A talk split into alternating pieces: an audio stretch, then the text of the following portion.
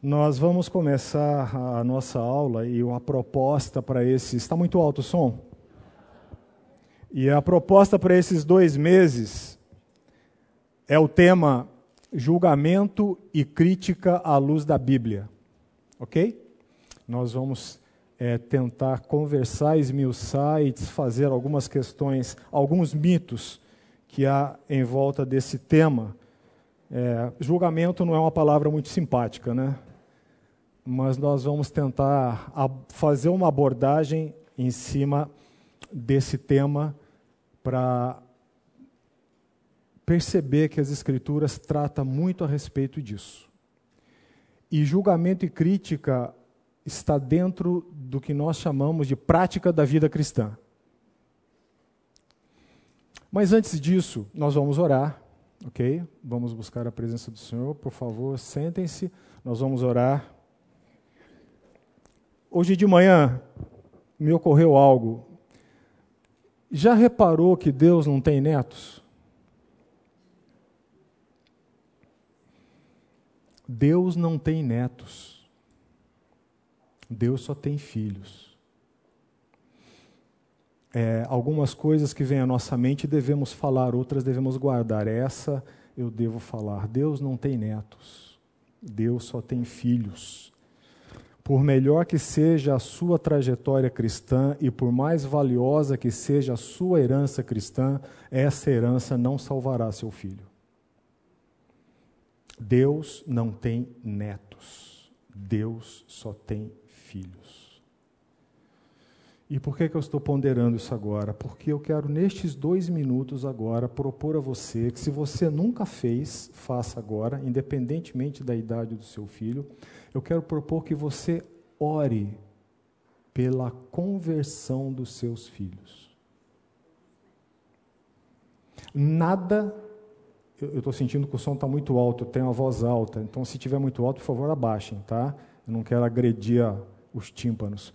Nada do que você possa deixar para o seu filho pode superar essa questão.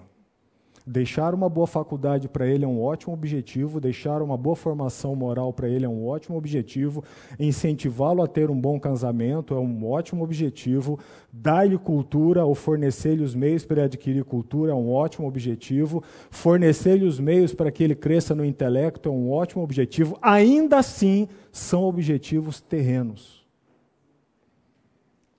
Deus não tem netos. E eu queria fazer a pergunta para você: se você alguma vez já dobrou os joelhos clamando a Deus pela conversão dos seus filhos.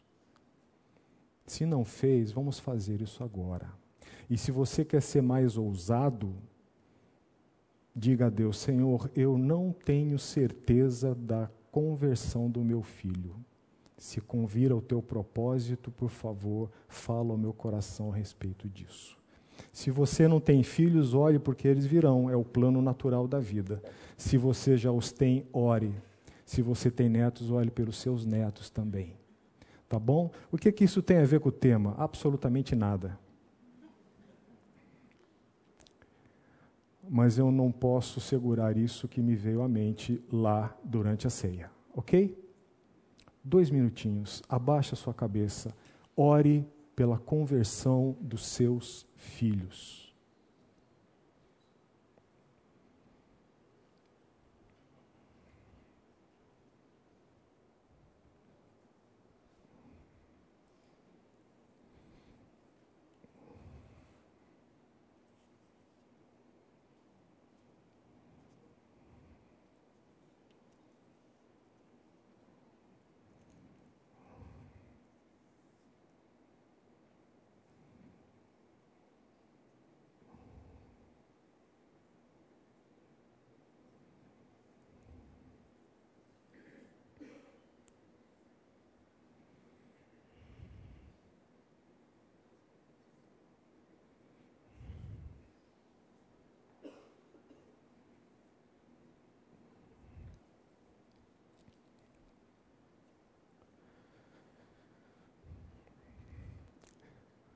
Meu Pai querido, louvado e engrandecido seja o teu nome.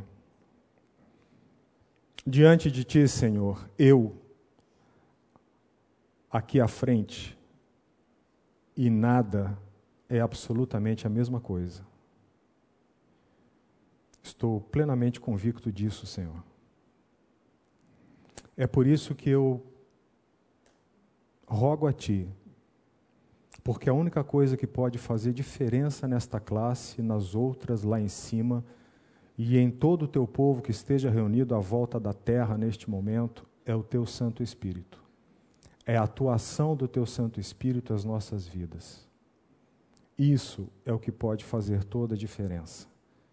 Por isso eu clamo a Ti, Deus, que Tu uses abundantemente este tempo nas nossas vidas, em todos que estão reunidos agora, e que através do Teu servo, apesar dos seus erros e pecados, a Tua igreja seja edificada. Instrui as nossas vidas, Senhor. Dá-nos a Tua direção, fala ao nosso coração, exorta-nos, consola-nos, instrui-nos, admoesta-nos, confronta-nos, traz-nos, ó Deus, a direção que vem de Ti, para que Te amemos cada vez mais e possamos Te honrar cada vez mais em nossas vidas. Abençoa este tempo, ó Deus, porque é para isso que chegamos. Em nome de Jesus eu oro. Amém. Amém. Julgamento e crítica à luz da Bíblia. A ênfase está na parte final do tema proposto. Ok? Você não pode separar julgamento e crítica à luz da Bíblia. A luz da Bíblia é a pedra de toque do tema. Porque se eu não colocar a luz da Bíblia, julgamento e crítica é algo desairoso que temos na nossa sociedade. Por isso, o tema é julgamento e crítica à luz da Bíblia. Não esqueça disso. A Bíblia é o parâmetro, a Bíblia é a referência. A Bíblia é a fonte de dizer o que é, como se faz o verdadeiro julgamento, o que é e como se faz a verdadeira crítica. Esse é o primeiro ponto que você deve sublinhar na sua mente, ok? Julgamento e crítica à luz da Bíblia. À luz da Bíblia. A segunda coisa que eu gostaria que você tivesse em mente é: embora todo julgamento envolva uma crítica, e toda crítica seja no final um julgamento que se faz, para fins didáticos deste curso, na maioria das vezes, quando eu estiver tratando de julgamento, eu estou tratando de algo que parte de você para o outro, ou de você para uma situação, de uma análise, de uma premissa e de uma conclusão que você estabeleceu para determinada situação, pessoa ou coisa. Percebem? Os termos são intercambiáveis. Julgamento encerra uma crítica, toda crítica encerra um julgamento. Mas eu quero fazer essa dicotomia, eu quero fazer essa separação para fins didáticos. Quando eu estiver me referindo a julgamento, eu estou referindo, eu estou querendo dizer, no mais das vezes, e espero ter memória suficiente para quando não for isso advertir, mas eu estou querendo, no mais das vezes, dizer que é a atitude que parte de um silogismo que você fez a uma conclusão e opinião que você deu. Me entendem? Aí eu estou falando de julgamento. Quando eu estiver me referindo à crítica, eu estou querendo me referir daquilo que você recebe dos outros. Ok? A crítica para fins didáticos desse curso é quando você é alvo do julgamento de outro ou da análise de outro, ou da abordagem de outro.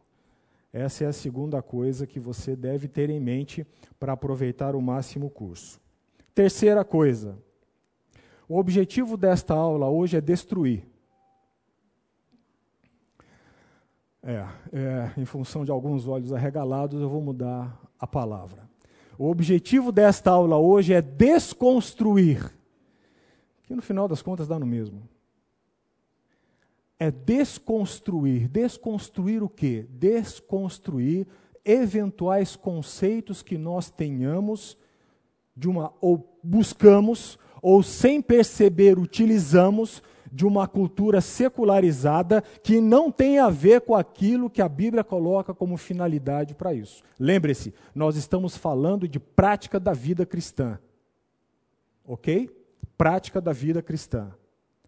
O objetivo desta aula hoje é desconstruir e tentar incentivar você a construir novos conceitos. É uma aula introdutória, mas fundamental. E por que isso é fundamental? Construir novos conceitos em cima de um tema que está gravado por uma posição secular ostensiva, tanto na mídia quanto em qualquer lugar que você vá. Deus me deu a graça no começo deste ano de passar um tempo, viajar com meu filho mais velho para os Estados Unidos. Passamos um, um curto período lá. E no final de todas as coisas do dia, meu filho gosta de NBA, e nós então no quarto estávamos vendo jogos da NBA. Mas o que me interessou, além da NBA e mais do que a NBA, foi um fato estarrecedor que eu observei em quase todos os comerciais que, TV, que, a, que aquele canal, pelo menos, é, exibia, da TV americana, em quase todos os comerciais que eu vi, todos, quase todos, e não estou exagerando, em quase todos os comerciais que eu vi, há uma palavra de toque que trafegava em todos eles. E a palavra é proteção.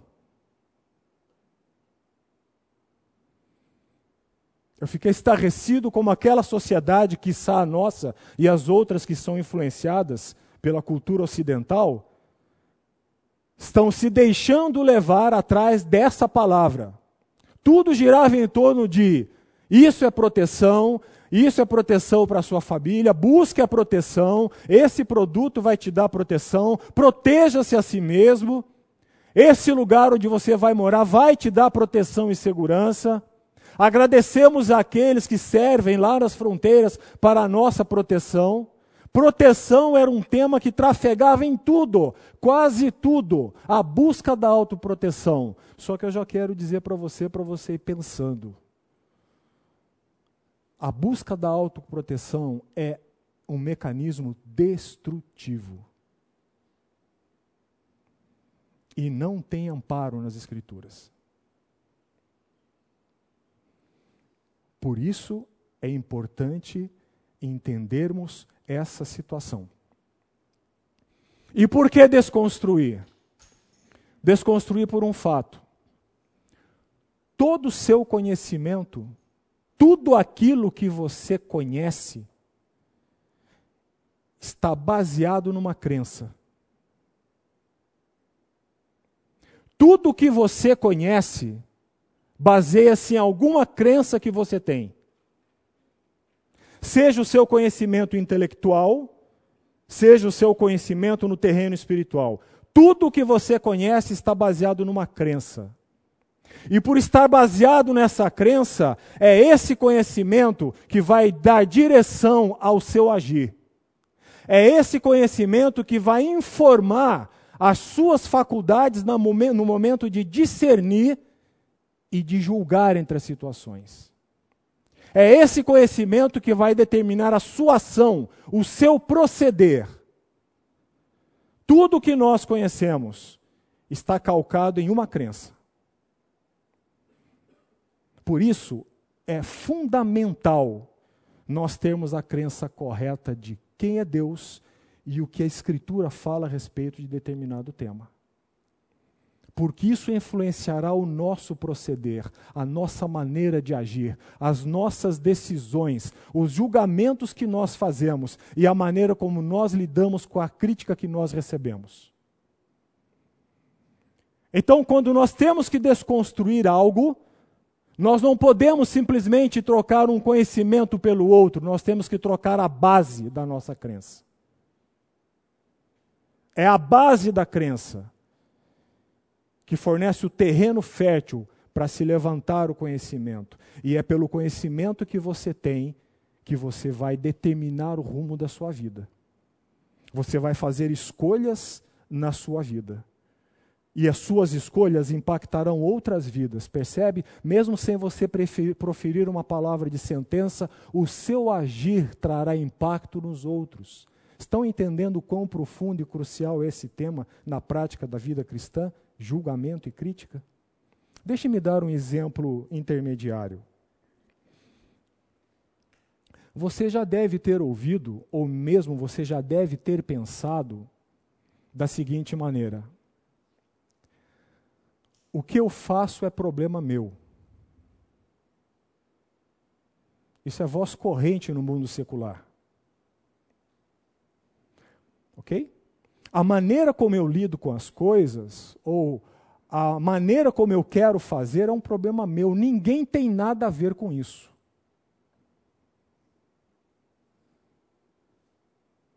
Se eu decido fazer assim, ou se eu sou assim, ou se eu quero fazer assim, ninguém tem nada a ver com isso. Já ouviram isso? Já pensaram assim? Inclusive no meio cristão. Há uma crença que está informando essa postura. nem dentro da igreja, como eu quero agir, ou como eu ajo, ou como eu penso, ou o que eu faço, ninguém tem nada a ver com isso. Afinal de contas, eu sou dono da minha vida. Mas se você pegar essa afirmativa aqui, e eu estou falando aqui na nossa comunidade cristã, não só, se você pegar isso a nível de cristandade e convivência, você perceberá que essa verdade não é uma verdade, ela deixa de ser verdade e passa a ser uma mentira. Abra sua Bíblia na carta de 1 João, 1 de João, capítulo 1, versículo 7.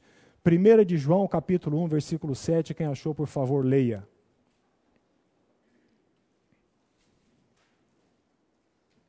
Primeira de João, capítulo 1, versículo 7.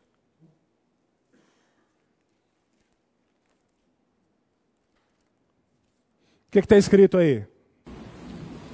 Se porém andarmos na luz, como Ele está na luz, temos comunhão uns com os outros, e o sangue de Jesus, seu Filho, nos purifica de todo pecado.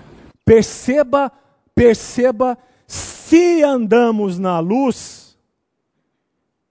a consequência natural de nós estarmos andando na luz, porque eu posso estar dentro da igreja direitinho, mas não estar andando na luz, se andamos na luz, qual é a consequência natural? Temos comunhão uns com os outros. Se andamos na luz, temos comunhão uns com os outros. E se temos comunhão uns com os outros, como é que João encerra o versículo? E o sangue nos purifica de todos os pecados. Ter comunhão é expor-se. Não cabe esse negócio de o que eu faço, você não tem nada a ver com isso dentro de uma igreja, querido. Não cabe. Eu não estou falando de intromissão nas questões particulares da sua vida. Eu estou falando de vida comunitária, de crescimento conjunto. Entendem o que eu estou falando?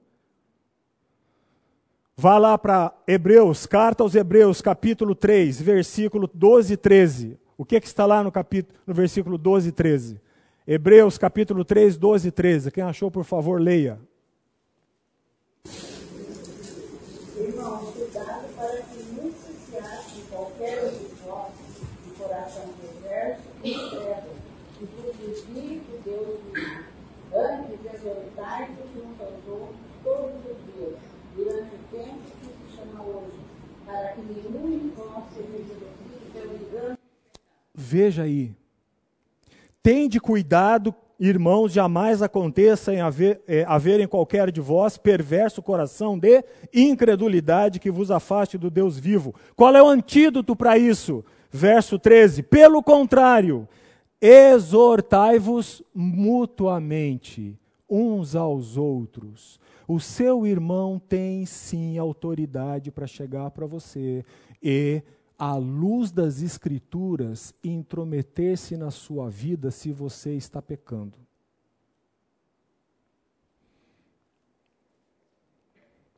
Veja como termina o versículo. Qual é o, onde esse remédio vai dar?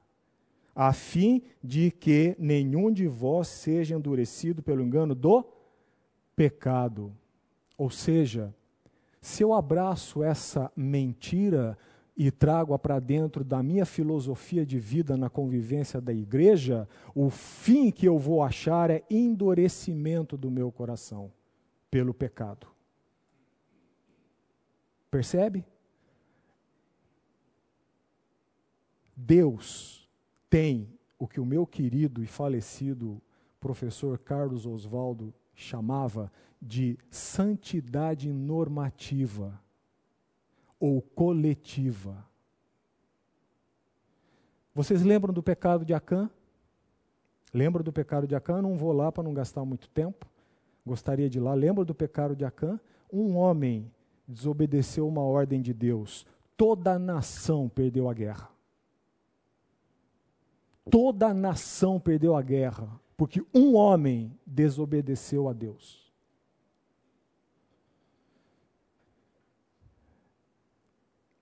Mais ainda, é dessa fala de que ninguém tem nada a ver com isso que outras ideologias frutificam, como por exemplo, o corpo é meu, eu faço com ele o que eu quiser. Paulo fala muito claramente aos coríntios: assim como o alimento está para o estômago, o corpo é do é do Senhor. O corpo é meu, eu faço com ele o que eu quiser. Percebem?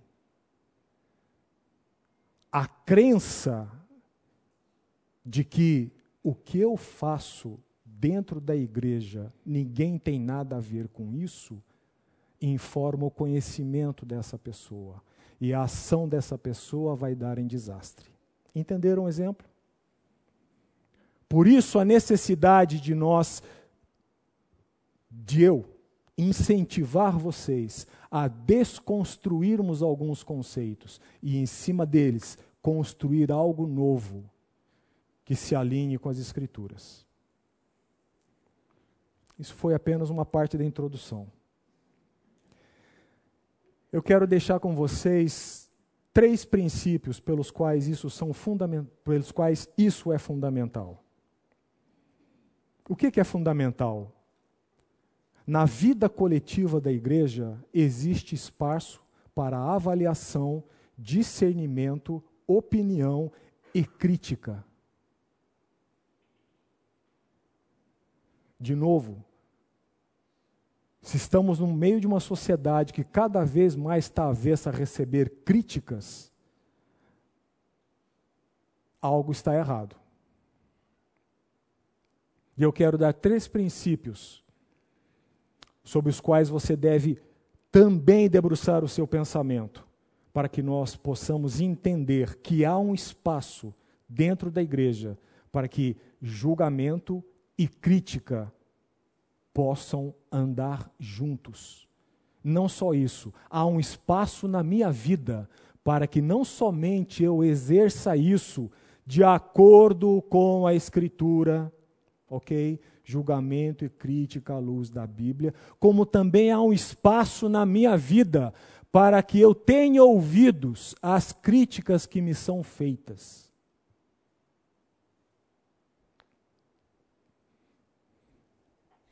Aliás, acho muito interessante que Deus fez apenas uma boca e dois ouvidos, né? Deus não fez duas bocas e um ouvido. Primeiro princípio: o processo e não o resultado é o próprio objetivo de Deus. Eu vou repetir. O processo e não o resultado parece ser o objetivo de Deus. E o que, é que eu quero dizer com isso? Todos nós eu, vocês e todos os bilhões de cristãos que estão na face da terra, quiçá dos seres humanos, todos nós, todos nós, bem lá no fundo do nosso coração, nós temos alguma habilidade natural para guardar algumas exigências em relação a Deus.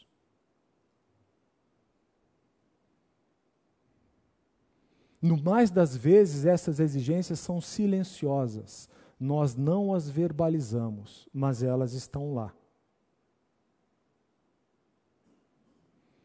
Todos nós temos isso. Uns mais, outros menos. Mas todos nós, no mínimo, lidamos com isso. Principalmente quando nós estamos entendendo que estamos fazendo a vontade de Deus. Classe do meu irmão lá embaixo. Principalmente quando nós entendemos que estamos fazendo tudo certo. De alguma forma, nós trazemos Deus pendurado numa exigência.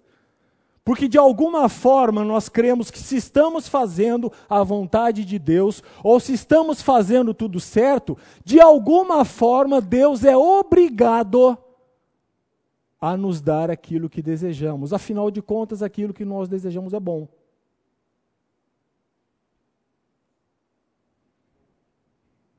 E com isso nós vamos criando no nosso coração certas expectativas, não somente em relação aos outros, mas principalmente em relação a Deus. Já devem ter ouvido isso, né? Eu fiz tudo certo. Jesus também. E foi para a cruz. De alguma forma, no nosso coração tem uma habilidade incrível.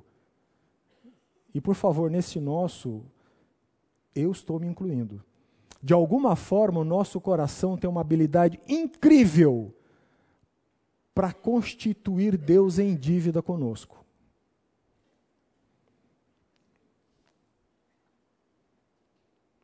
Isso porque nós estamos entendendo que o mais importante na nossa vida é alcançar algo. Quando o mais importante para Deus não parece ser o alcançar algo, o resultado. O mais importante para Deus parece ser, ao nível das Escrituras, o processo em que Ele está trabalhando nas nossas vidas. O processo é o próprio objetivo de Deus não onde você chega. Porque você só pode chegar até onde Deus quer que você chegue se o processo que Deus quer submeter você for de êxito no sentido de conformação à imagem do seu filho Jesus Cristo, primogênito de toda a criação. Amém? Abra sua Bíblia em Gênesis capítulo 12. Vamos checar isso nas Escrituras. Abra sua Bíblia em Gênesis capítulo 12. Verso de 1 a 3.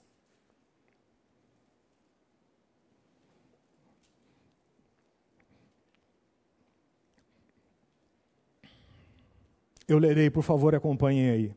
Gênesis 12, 1 a 3. Ora, disse o Senhor a Abrão: Sai da tua terra, da tua parentela e da casa de teu pai, e vai para a terra que eu te mostrarei. De ti farei uma grande nação, e te abençoarei, e te engrandecerei o nome, se tu uma bênção. Abençoarei os que te abençoarem, e amaldiçoarei os que te amaldiçoarem. Em ti serão benditas todas as famílias da terra. Preste atenção na ordem de Deus. A ordem de Deus para Abraão foi: sai, deixa e vai para uma terra que eu te, te mostrarei. Deus não deu GPS para Abraão. Incidentalmente, alguém, por favor, muito rápido, abra lá em Hebreus capítulo 11, verso 8, rapidamente. Hebreus 11, capítulo 8. Nós vamos voltar esse texto de Gênesis. Quem achou, por favor, leia. Hebreus 11, 8. Pela fé, Abraão, sendo chamado, obedeceu indo para um lugar que havia de receber por herança, e saiu sem saber para onde E saiu sem saber para onde ia. Vamos voltar a Gênesis 12. Veja o que está escrito no verso 2. De ti farei, preste atenção nos tempos verbais. De ti farei uma grande nação, e te abençoarei, e te engrandecerei o nome. No entanto, se tu uma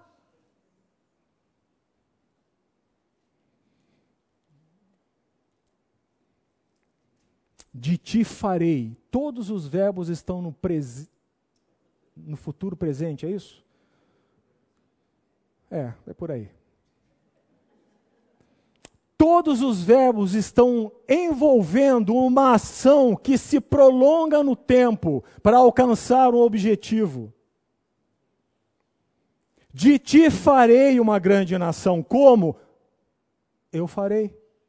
De eu te abençoarei, eu te engrandecerei. No entanto, Abraão, agora mudou o tempo verbal. Se tu uma, se tu uma benção. Presente. Percebem o processo? Para os mais céticos que não estão convencidos ainda, vamos para Gênesis capítulo 17, verso 1. Gênesis capítulo 17, verso 1.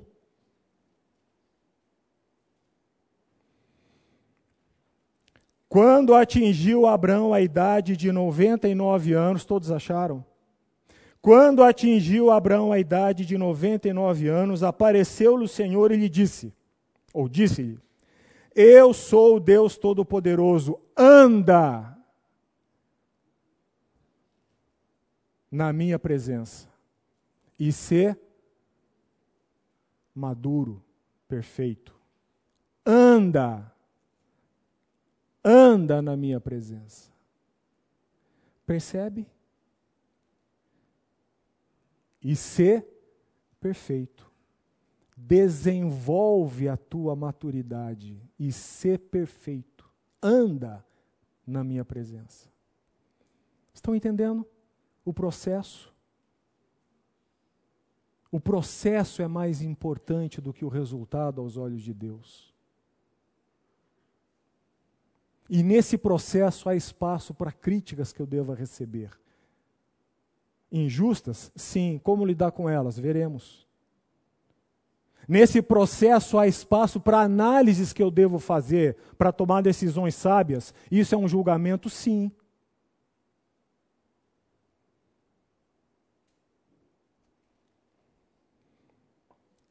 João capítulo 21, verso 18 a 32, a 22. João 21, verso 18 a 22. Quem achou, por favor, leia.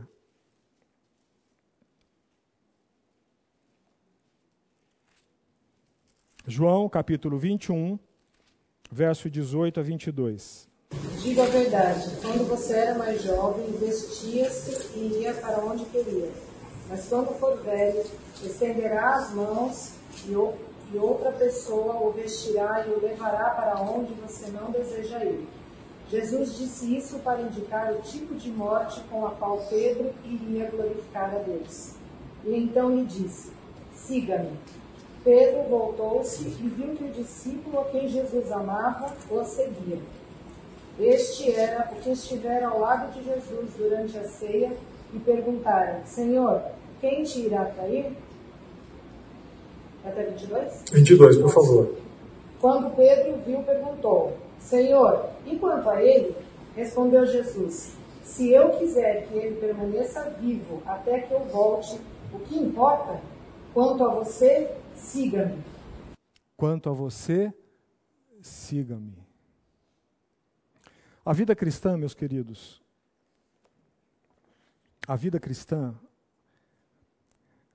a medula da vida cristã, ou na medula da vida cristã, só existe uma coisa: seguir uma pessoa. E isso é evangelho. A grande diferença entre Saulo e Paulo é que Saulo, ou melhor, é que Paulo deixou de lutar por uma causa e passou a seguir uma pessoa. Quem é essa pessoa? Nosso bendito Salvador e Senhor Jesus Cristo, Filho amado. Amém? A grande diferença entre Saulo e Paulo é essa. Evangelho não é uma causa, evangelho não é uma ideologia. Evangelho é algo que você vai viver ao seguir uma pessoa, Percebe de novo que é inerente a isso a ideia de processo. Percebe? Processo. O que Deus quer fazer na minha vida, quando? No dia a dia. Através do que? Das circunstâncias que eu tenho no meu dia. Através da quem? Das pessoas que eu lido no meu dia, ou com quem eu convivo. Através do que? Das coisas ordinárias do dia. Isso é evangelho. Seguir uma pessoa, participar. Eu espero que não seja o intervalo. É o sinal para o intervalo? Eu tinha uma expectativa em relação a Deus, está vendo? Isso é evangelho, seguir uma pessoa. Essa é a grande diferença entre Saulo e Paulo. Procure entender isso ao longo desse curso e leve para a sua vida. Para Deus é mais importante a sua submissão a um processo que Ele está fazendo na sua vida do que a um lugar onde chega. Felicidade é muito mais o jeito que eu vou do que o lugar aonde eu chego. Facilitará muito o seu raciocínio se numa situação adversa que você estiver sendo alvo de ou motivado a entender isso. Deus não se cansa de trabalhar nas nossas vidas até que cheguemos à estatura de Cristo. Dar coisas, abrir portas, facilitar a vida, derramar bênção, se bem que temos que cogitar do conceito de bênção. Isso para Deus não é difícil e não é o objetivo dele. O objetivo dele é pegar seres humanos pecadores, que nada mereciam, e transformá-los em seres humanos pecadores, mas agraciados pela sua graça, que reflitam o seu Filho amado, que é o Evangelho, por isso seguimos.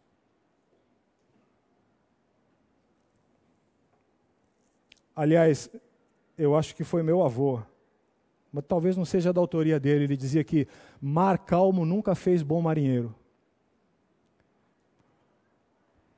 Deus está interessado no processo, não no sucesso, não no seu objetivo. O seu objetivo e o sucesso é um acidente na vida. Sabe por quê? Porque ele pode vir ou não. E se vier, é apenas por graça de Deus. Percebe onde deve estar o seu foco? Percebe? Façamos como Paulo, queridos. Deixemos de brigar por ideologia e passemos a seguir uma pessoa de coração. Amém? Esse é o primeiro. Segundo, segundo princípio que você deve ter em mente para trazer a sua vida cristã para o caminho correto da frutificação. Por ser decorrência de um processo que Deus faz em nós, que Deus opera em nós, Deus nos justificou, Ele fez algo em nós. Deus nos santifica, Ele está fazendo algo em nós. De novo, Paulo fala em Filipenses: desenvolvei a vossa salvação, com tremor e temor. Isso é um processo. Por ser um processo, a vida cristã equilibrada é um equilíbrio entre duas coisas, de novo, conhecimento e experimento. A vida cristã é um equilíbrio entre essas duas coisas. A minha crença correta ancorando o meu conhecimento e o meu conhecimento sendo testado no experimento. Eu acho, acho não, eu tenho certeza, que teologia é algo maravilhoso. Dentre outras coisas das quais sou fã, teologia é a primeira. Mas a vida cristã tem que ser a exata adequação entre o que eu vou conhecendo e aprendendo de Deus com a minha prática. Por isso, por ser um processo, a vida cristã é o equilíbrio entre conhecimento e experimento. Eu também gosto muito de aviação. E ah, antes eu fazia mais, hoje eu não faço tanto. Eu estou lá trabalhando, negócio meio enroscado aí para desaluviar a cabeça e não fazer besteira. Às vezes eu ia lá na internet pegava pegava uma imagem da rainha dos céus. Sabe quem é a rainha dos céus? Jumbo 747, aeronave linda, Boeing 747. E tem uma foto na internet em que aquela aeronave está cruzando ao nascer do sol. Gente, é de tirar o fôlego aquela foto. Lindo. Para quem não gosta de aviação, né? quem odeia é feio. Mas para mim é lindo lindo. Mas sabe o que ficou me ocorrendo determinada vez? Já pensaram, já pensaram, se aquela aeronave linda cruzando os céus não tivesse trem de pouso?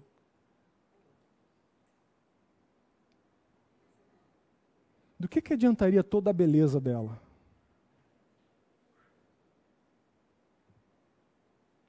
Pensaram nisso? Isso é teologia, isso é vida cristã.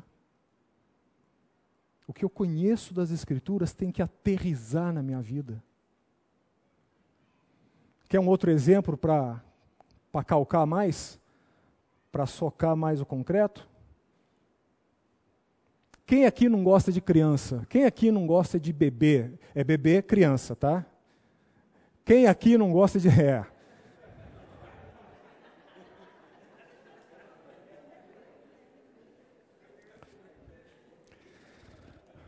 Vocês não valem nada.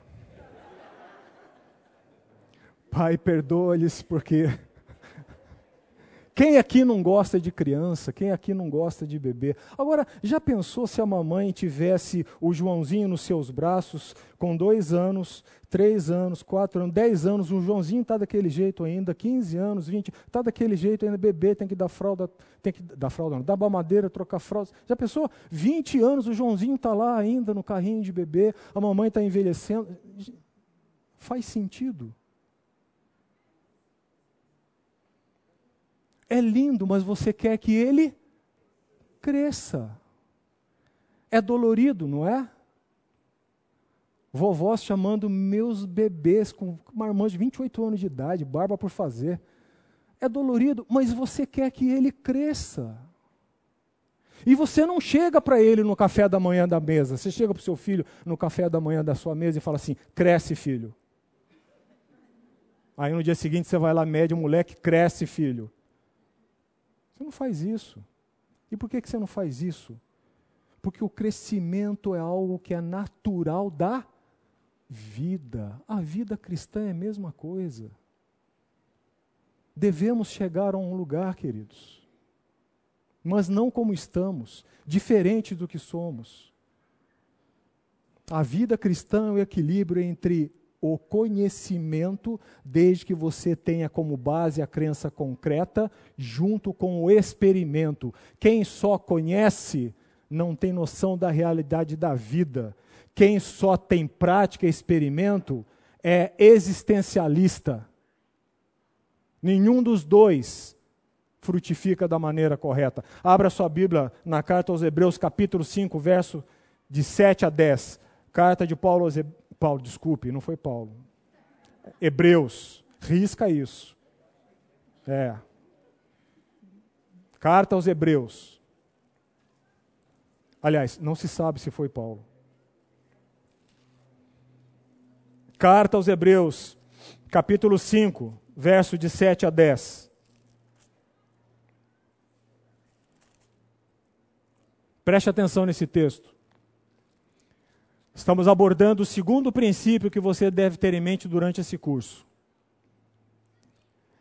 Ele, Jesus, nos dias da sua carne, ou seja, enquanto esteve entre nós, como homem, 100% homem, 100% Deus, tendo oferecido com forte clamor e lágrimas, e súplica, orações e súplicas a quem o podia livrar da morte, nosso Pai, e tendo sido ouvido por causa da sua piedade.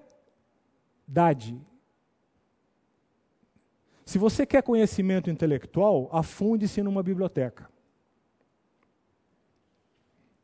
Se você quer conhecimento espiritual, obedeça. O conhecimento espiritual só tem uma porta de entrada: obediência. O conhecimento espiritual só tem uma porta, uma porta de entrada: obedeça, obediência. É por isso que nós vemos às vezes pessoas que sabem muito, têm maravilhosas ideias, mas não praticam nada. Conhecimento espiritual só vem pela obediência. Se você tem dificuldade na sua área de vida quanto à obediência, curvar-se diante de Deus, obedecer, saiba que você não está adquirindo o conhecimento que deveria adquirir. Quem está dizendo isso? Não, a palavra está aqui. Sendo ouvido por causa da sua piedade. Embora sendo filho, aprendeu obediência pelas coisas que sofreu. Submeteu-se ao processo do Pai, submeteu-se ao plano do Pai. E por submeter-se ao plano do Pai e ao processo do Pai, ele aprendeu a obediência.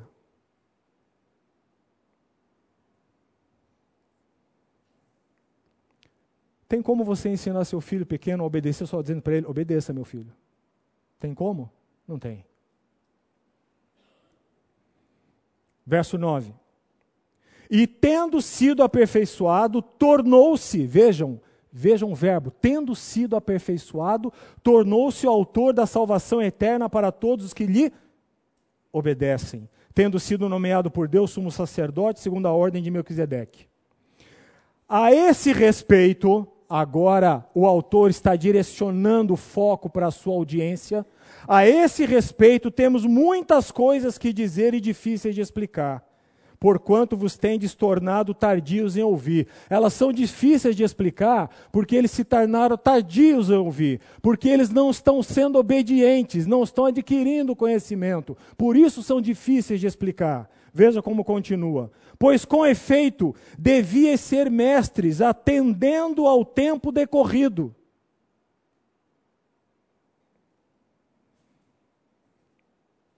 Quando devia ser mestres atendendo ao tempo decorrido, tendes novamente necessidade de alguém que vos ensine de novo quais são os princípios elementares dos oráculos de Deus. Assim vos tornastes como necessitados de leite e não de alimento sólido. Ora, todo aquele que se alimenta de leite é inexperiente. Lembra lá da criança, do bebê? Na palavra da justiça, porque é criança. Mas, mas, mas o alimento sólido é para os adultos. Ah, aqui foi traduzido por adultos, a raiz é muito forte no sentido de maduros, aperfeiçoados não é algo que você fez em você mesmo, senão você não seria aperfeiçoado. Aperfeiçoado desencadeia a ideia de alguém que está fazendo. Eu estou aperfeiçoando algo. Esse algo não se aperfeiçoa a si próprio. Para aqueles que, mas o alimento sólido é para os maduros, adultos, para aqueles que pela prática, pela prática, tem as suas faculdades exercitadas para discernir. Olha aqui o julgamento. Para discernir não somente o bem, mas também o, o mal.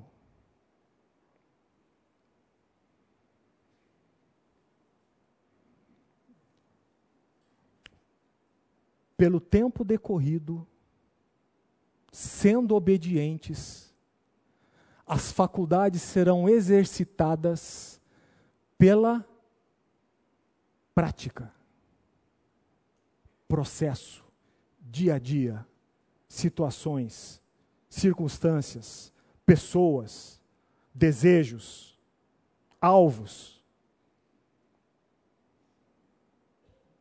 É a prática que vai exercitar as faculdades. Vejam o que está aí. Pela prática, tem as suas faculdades exercitadas para quê? Para discernir, para olhar, distinguir e ter visão clara para decidir. Que outra palavra eu posso colocar aqui que não julgamento que eu faço? Para que serve o discernimento? Primeiro lugar, para que eu me informe a respeito daquilo que eu devo decidir. Paulo está chamando a atenção dos hebreus: olha, vocês estão passando por toda essa dificuldade, mas eu quero lembrar de você, a vocês algo mais alto, que vocês não desenvolveram ainda, apesar do tempo que vocês estão caminhando com Cristo. E vocês não desenvolveram ainda porque vocês não estão obedecendo, porque o conhecimento vem pela obediência. A porta de entrada do conhecimento cristão é pela obediência. Onde? Na prática da vida cristã. Com qual finalidade? Está escrito aí. Para que as minhas faculdades sejam exercitadas para discernir não somente o bem, mas também o mal. É estarrecedor o número de pessoas que nós vemos que estão tomando decisões incautas, não sábias e levando as suas vidas para a beira do abismo. É estarrecedor o número de jovens que está caminhando por caminhos sem discernimento. Eu tenho contato com isso, quase que diariamente.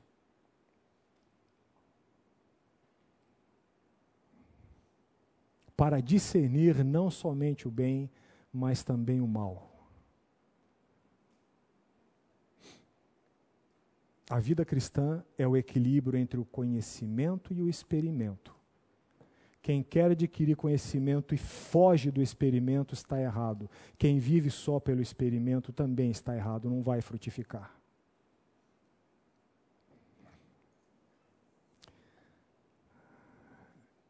Não existe pessoa mais habilitada na face da terra para fazer os julgamentos corretos do que aquele que tem a mente de Cristo.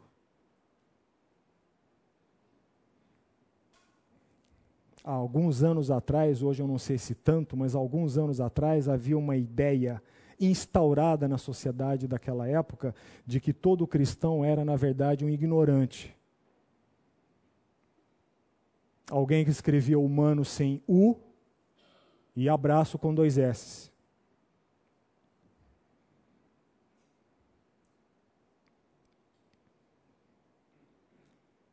Eu quero dizer para você que mentes brilhantes foram usadas por Deus em humildade para escrever a palavra dele.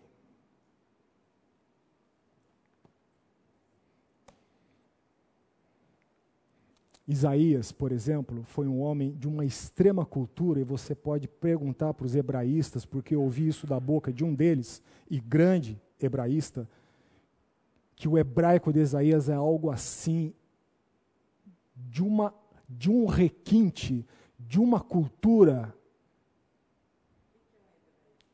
Hebraísta é alguém versado no hebraico, que tem domínio da língua hebraica. Não é meu caso. Paulo. Mas todos eles foram homens que foram experimentados, ou não foram? Em todos eles, Deus desencadeou um processo. Se você for lá para Atos capítulo 9, Deus, Jesus, quando encontra-se, quando derruba Paulo, encontra-se, Jesus não fala para ele, por que você está perseguindo a minha causa? É isso que fala Jesus para Paulo? O que, que Jesus fala para Paulo? Ou para Saulo? Saulo, Saulo, por que me? Está percebendo que Jesus está chamando a pessoalidade? Por que me persegues? Jesus não disse, por que você está perseguindo a minha igreja? Por que você está perseguindo o cristianismo que com tanto custo eu quis estabelecer na cruz?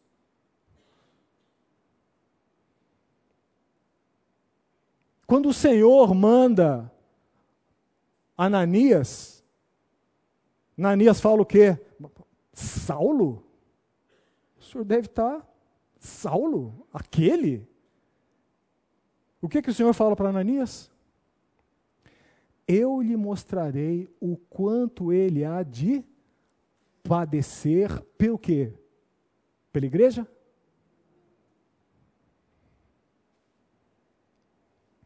Percebe?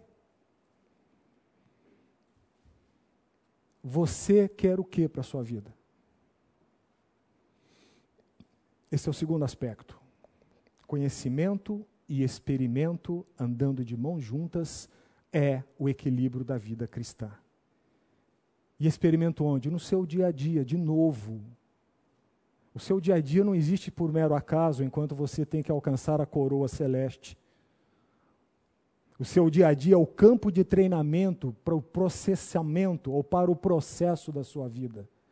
E isso envolve você ter que fazer avaliações, emitir pareceres, julgamento com discernimento e ser alvo de críticas. Esse é o segundo. Terceiro.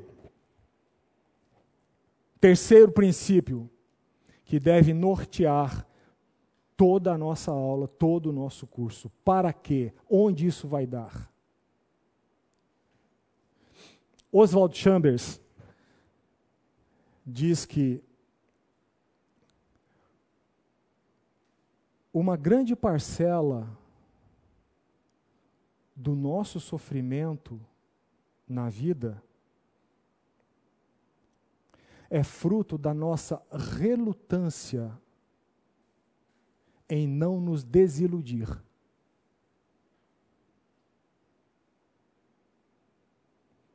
Vou repetir. Oswald Chambers diz que uma grande parcela do sofrimento que temos na nossa vida vem da nossa relutância em não nos desiludir.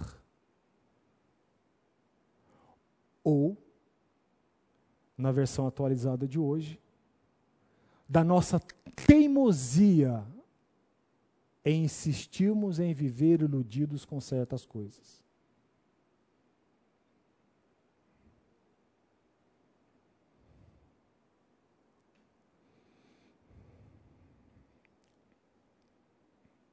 É, há pessoas que, por exemplo, se iram com o que não entendem. Mas o pior são as pessoas que não querem entender o que as faz ficar iradas.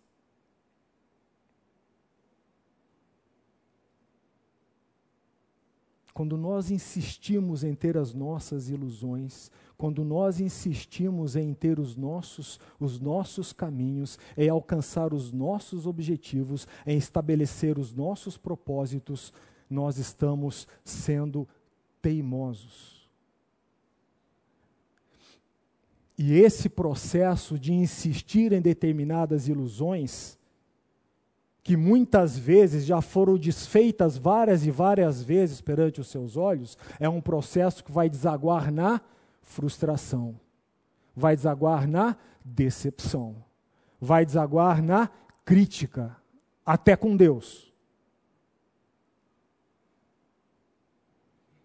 Já ouviram alguém dizer: Deus me abandonou? Deus me abandonou. Amado, impossível, porque Paulo fala que no seu corpo habita o templo do Espírito Santo. Como é que Deus pode te abandonar se o teu corpo é o templo do Espírito Santo? Deus abandonou José? O processo dele foi um processo para chegar a algum lugar? o lugar que ele chegou foi o lugar que José queria ou que Deus queria para ele?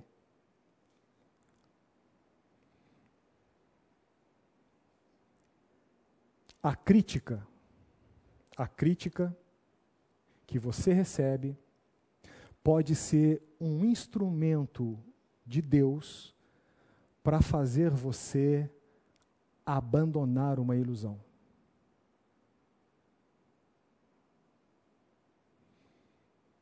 Muitas pessoas tomam decisões com base em ilusões. E depois jogam a culpa no pai, na mãe, no irmão, no policial, no padre, no pastor, na igreja, Deus. É uma metralhadora giratória. A crítica pode ser um instrumento de Deus para fazer você abandonar uma ilusão e voltar ao caminho correto. A crítica pode ser um instrumento usado por Deus para fazer você ter a perspectiva correta da vida que Ele quer para você. Que no fim das contas, o desejo amoroso do seu Pai amoroso é que você não sofra através do sofrimento. Entenderam?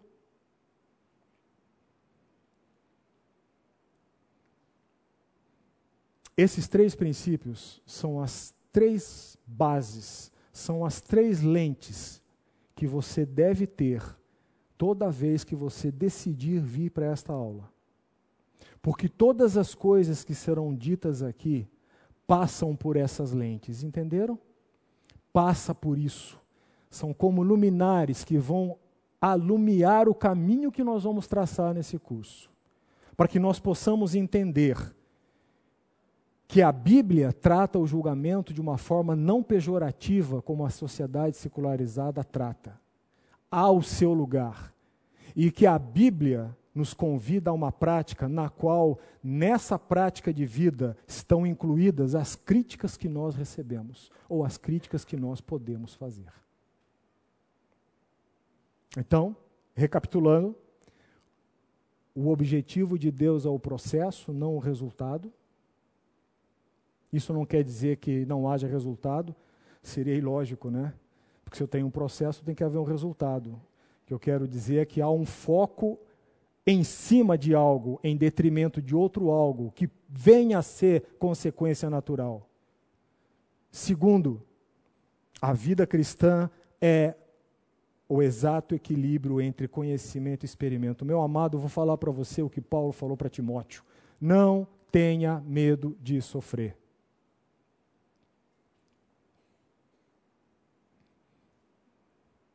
Não tenha medo de sofrer. Lembra da palavrinha que eu usei lá dos comerciais norte-americanos? Autoproteção? Não tenha medo de sofrer. Viva. Terceiro,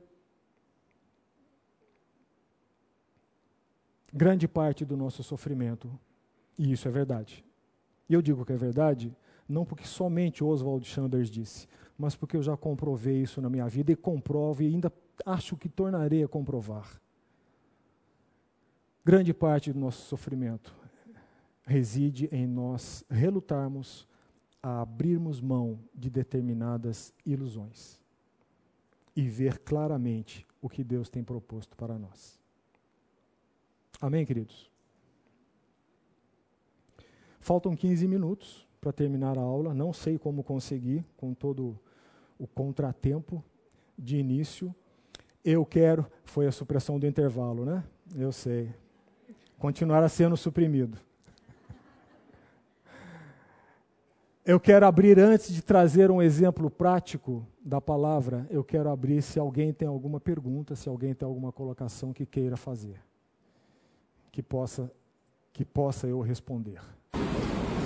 Pois não. Uma coisa que é, eu deixo muito forte, dentro isso quando Deus formou o povo de Israel, uma incumbência de entrar na terra de Israel para ser referência, luz para os gentios, não se misturem com os, os, os povos de Canaã, porque eles têm princípios, valores que vão deturbar, tirar você do foco correto, que é ser luz.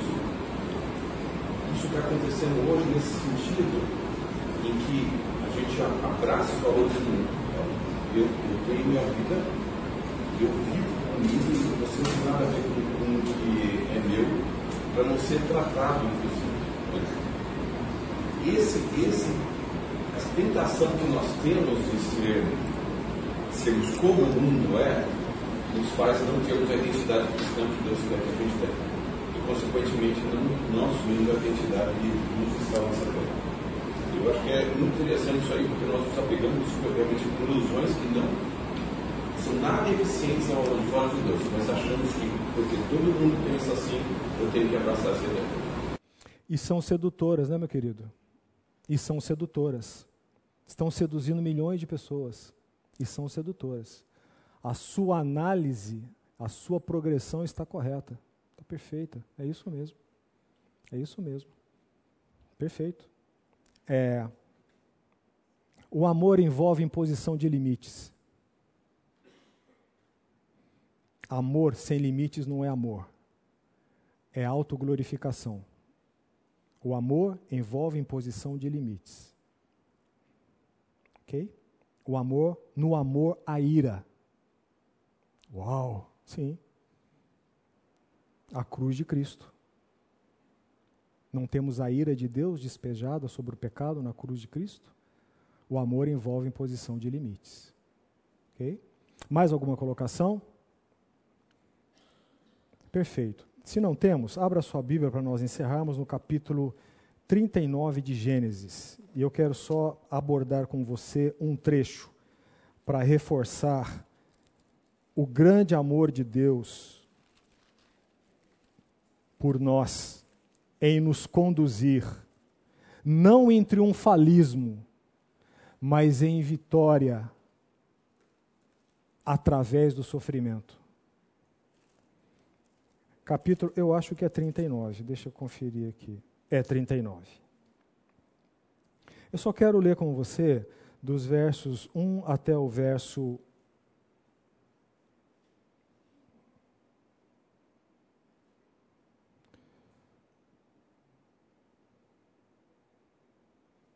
dos versos 1 até o verso é, 8. Não, vamos fazer o seguinte: vamos ler todo o trecho, ok? De 1 até 14. José foi. Todos acharam? José foi levado ao Egito. Ele comprou passagem, ele quis ir para lá? José foi levado ao Egito.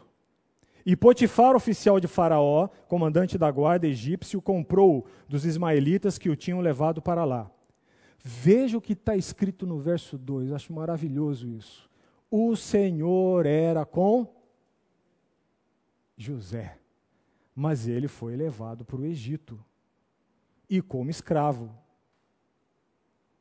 O Senhor era com José, que veio a ser homem próspero Olha o tempo verbal de novo. Que veio. E estava na casa do seu senhor egípcio. Vendo Potifar, Potifar egípcio, idólatra, cultura, cultura idólatra. Vendo Potifar que o Senhor era com José, era com ele, e que tudo que ele fazia, o Senhor prosperava em suas mãos, logrou José mercê perante ele, a quem servia, e ele pôs por mordomo de sua casa, e lhe passou as mãos tudo que tinha. E desde o que fizera mordomo de sua casa e sobre tudo que tinha, o Senhor abençoou a casa do egípcio. Que Deus bondoso. Não estou satirizando, não, estou falando a verdade. Que Deus bondoso por amor do seu servo que está trabalhando, ele alcança e abençoa outro.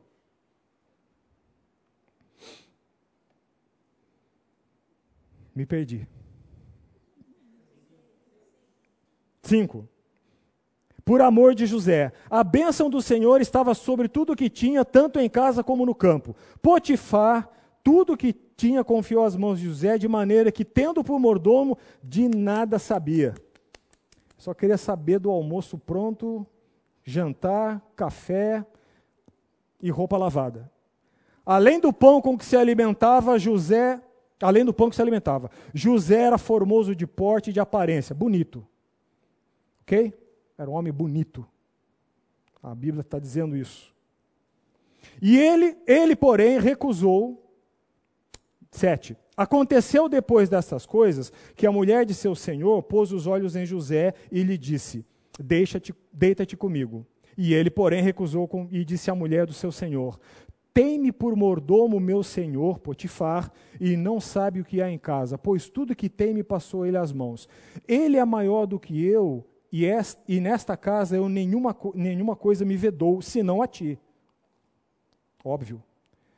Porque é sua mulher.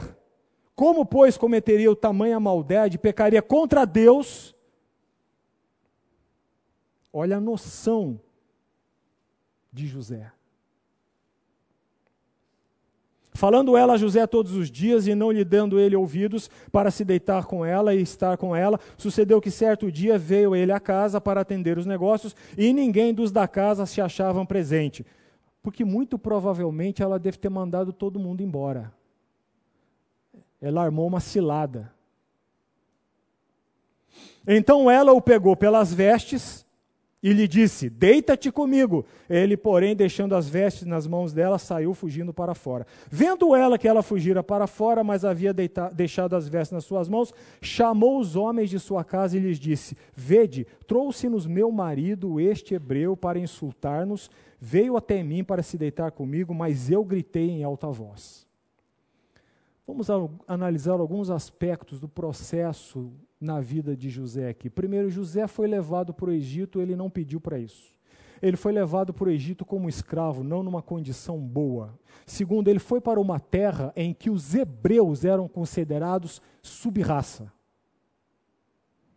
Os egípcios consideravam os hebreus subraça, não merecedores de qualquer dignidade. Mas Potifar, vendo que Deus era com José, colocou José sobre chefe de todos na casa dele, não colocou? Perguntinha: José foi posto como chefe de todos os empregados egípcios da casa. Vocês acham que os empregados egípcios se reuniram e disseram: Ó oh, José, nós vemos que você é bom mesmo, então nós vamos nos submeter à tua liderança.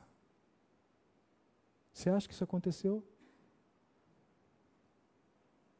Você já foi objeto de ciúmes no seu ambiente de trabalho? Você pode imaginar quantos percalços, quantas questões José teve que lidar nessa liderança doméstica que Deus o colocou? Está entendendo o processo? Está entendendo a profundidade das coisas? A mulher de Potifar que a Bíblia não dá o nome, mas particularmente eu tenho uma sugestão, Patifar. a mulher de Potifar pôs os olhos em José, armou um cenário para adulterar com ele. Que chance maravilhosa de José se dar bem, não?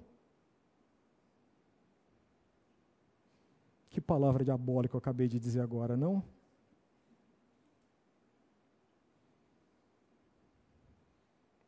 Mas já perceberam que há muitas chances maravilhosas que você está se apegando e, na verdade, não fazem parte do projeto de Deus para a sua vida? José fez o quê? Correu, deixou as vestes na mão dela. Vamos ver o que essa mulher manipuladora, má, não só manipuladora, mas má, fez. Olha o que ela fez. Então, vendo ela, verso 13, que ele fugira para fora, mas havia deixado as vestes nas mãos dela, chamou os homens de sua casa e lhes disse: Por que, que ela chamou os homens da casa e lhes disse? Por que, que ela só não esperou o marido chegar e conversar? Por que, que ela chamou os homens da casa e lhes disse? Porque ela sabia de quanta intriga aqueles homens e quanta raiva aqueles homens e quanto ódio aqueles homens tinham no coração para com José. Percebe? Em tudo isso, Deus está trabalhando na vida de José. Lembra que o começo do capítulo começou a dizer: o Senhor era com José. Chamou os homens de sua casa e lhes disse: Vede, trouxe-nos meu marido a quem que ela está culpando? A quem que ela está culpando? O marido. Trouxe-nos 13, né? 14. Trouxe-nos meu marido, este hebreu, para insultar-nos. A culpa é do meu marido, mas a honra é nossa, minha do meu marido, para insultar-nos. Estão percebendo? Estão percebendo em que teia José estava? E esse homem fraco, fraco, que eu acredito que não tenha sido cego, já deveria saber quem era sua esposa, por isso não mandou para. Por, que, que, por que, que José não foi para a guilhotina, para a pena de morte, e foi para uma masmorra? Porque dá uma leve desconfiança, li isso de um comentarista judeu, de que Potifar já sabia quem era Patifar. Por isso José foi para a masmorra. José foi para a masmorra. Percebe o processo na vida de um homem? É lógico que eu espero que você não esteja em vias de ir para a masmorra. Não é essa a questão. A questão é você entender que Deus usa tudo na sua vida com vistas ao processo que Ele quer continuar desencadeando em você. E que Deus nos dê a graça e misericórdia de ser homens e mulheres tais como José.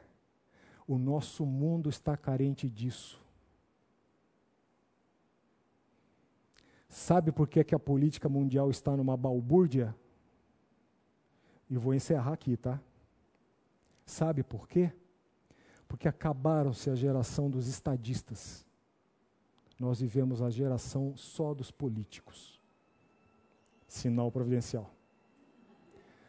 Ficamos em pé e alguém que tiver o desejo, ore, estaremos despedidos. Até o próximo domingo, se Deus quiser. Uma oração voluntária.